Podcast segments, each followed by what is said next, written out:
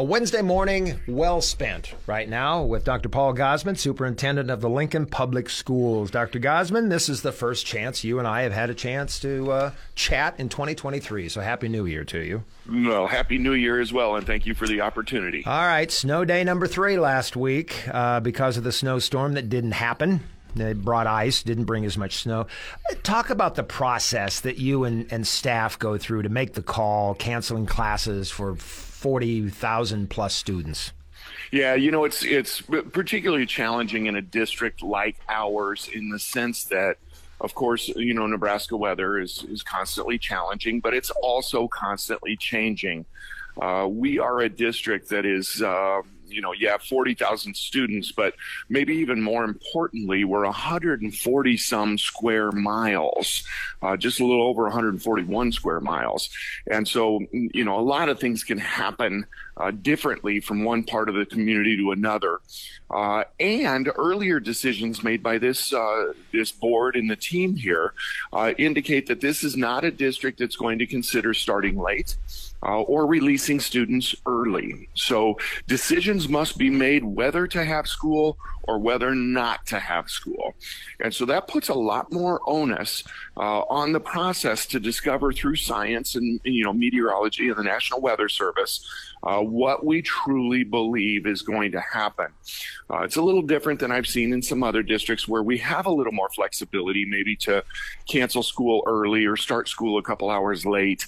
Uh, I'm not criticizing that. I'm just saying it's a little bit different uh, because here, uh, on two occasions, um, uh, out of three, because you've acknowledged there were three snow days here so far, and on two of those, um, you know, truly I had to make a decision based on a forecast.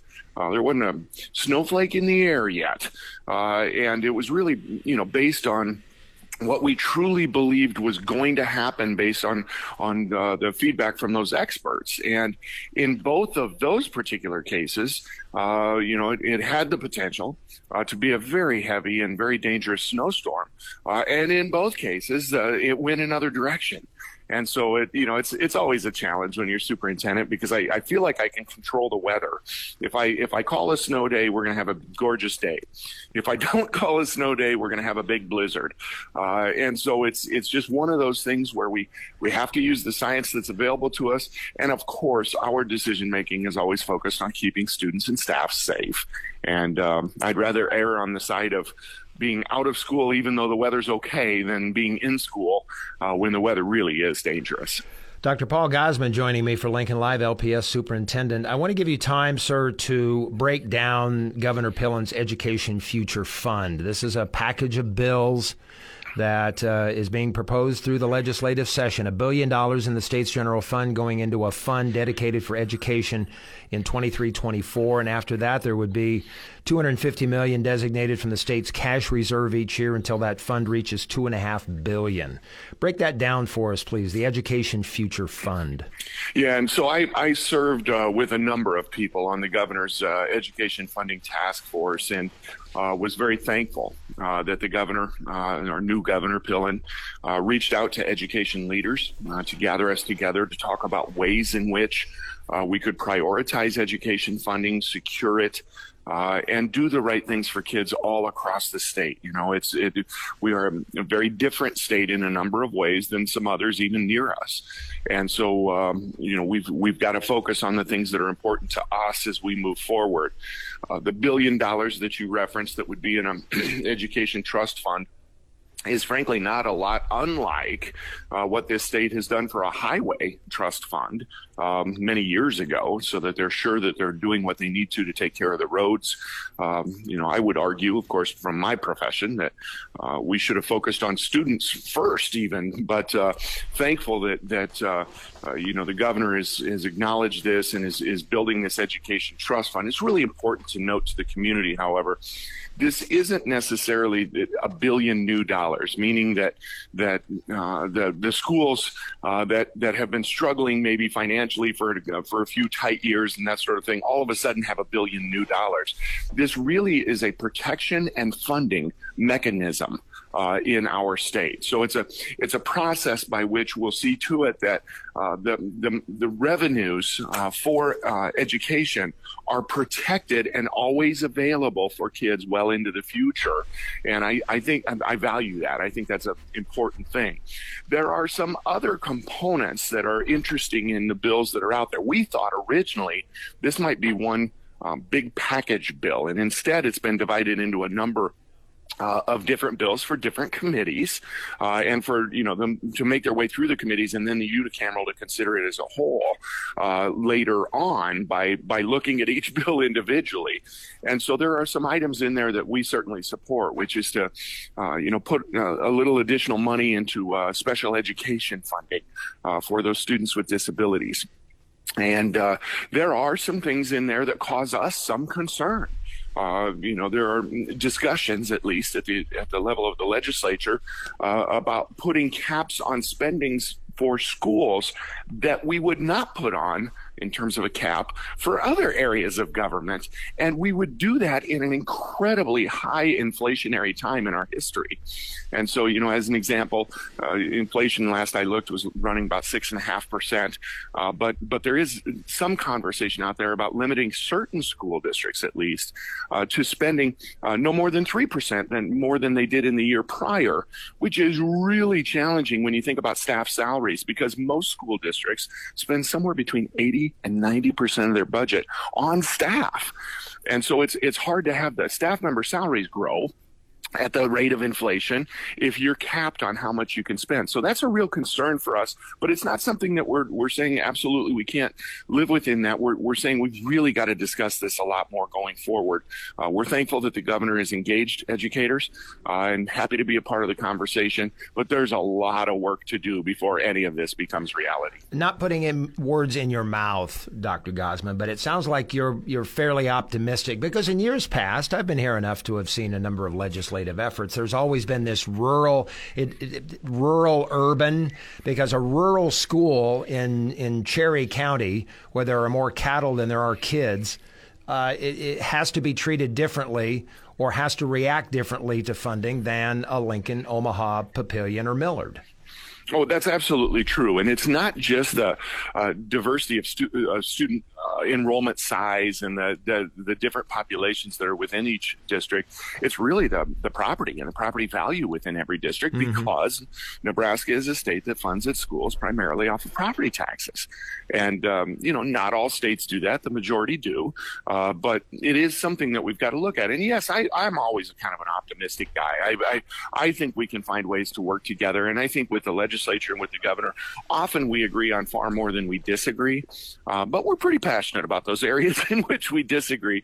And so, uh, you know, I'm new here. Uh, the governor's new to his role. Um, I'm optimistic that we're going to find ways to work together and and uh, serve students because this really isn't about any one of us as adults or legislators or governors or superintendents. This is all about the students and uh, focusing on Nebraska's future because we have to recognize that our solutions to the challenges that face us today, workforce shortage, uh, the you know the economy. I mean, it, it, those kinds of things are sitting in our classrooms.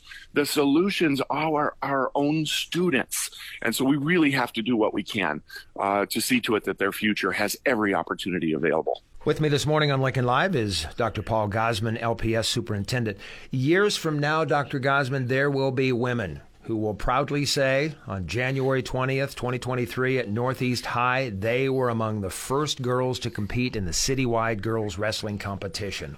All Lincoln schools were there, or most of them were there. Not didn't take a head count personally.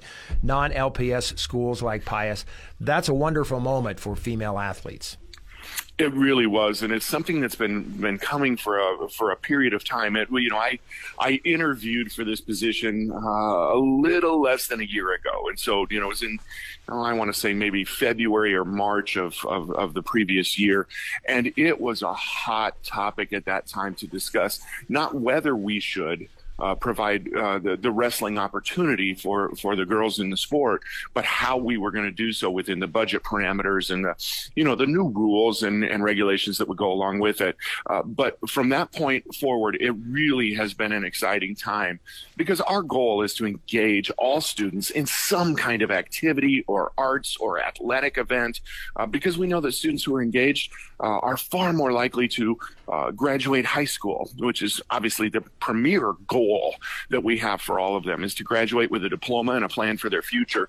And so this this notion that we're offering new opportunities for students, in this case girls in wrestling, uh, has just been a, a, a, real celebration for a certain faction uh, of our community, and I, I, celebrate that as well. All right, uh, Dr. Gausman, just enough time to talk about a couple of decisions that are coming up for parents. One at the entry level to education, and that is kindergarten, a big life changing opportunity going on right now. Parents with children who will turn five on or before July 31st, time to get them enrolled in kindergarten.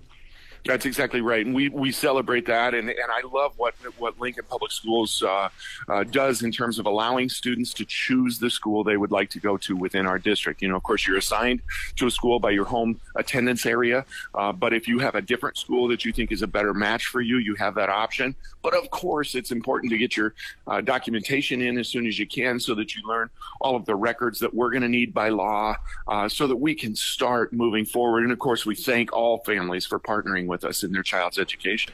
And by Tuesday, parents and students probably have more input with their parents than the kindergarten kids. But uh, incoming ninth graders choosing their high schools that they would like to enroll in, that choice deadline is January 31st, next Tuesday. That's right. So four or five days from now. So this is a really important because, as you know, we're growing as a community, and we're growing in certain places of the community more than we are in others. We open all eight high schools. I want to say that again, eight high schools, because next year we'll have eight for the first time in history uh, in the public schools here in Lincoln.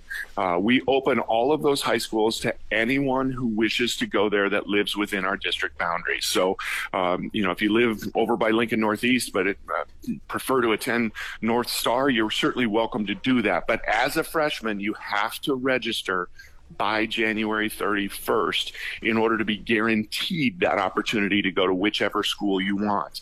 If you go after that date, there are certain high schools that will be closed to new enrollments simply because their population is so large. Uh, I don't have the full list in front of me, but I know uh, recently East was on that list, Southwest was on that list. Uh, there are there are a number of, of our high schools that that are running fairly high on capacity.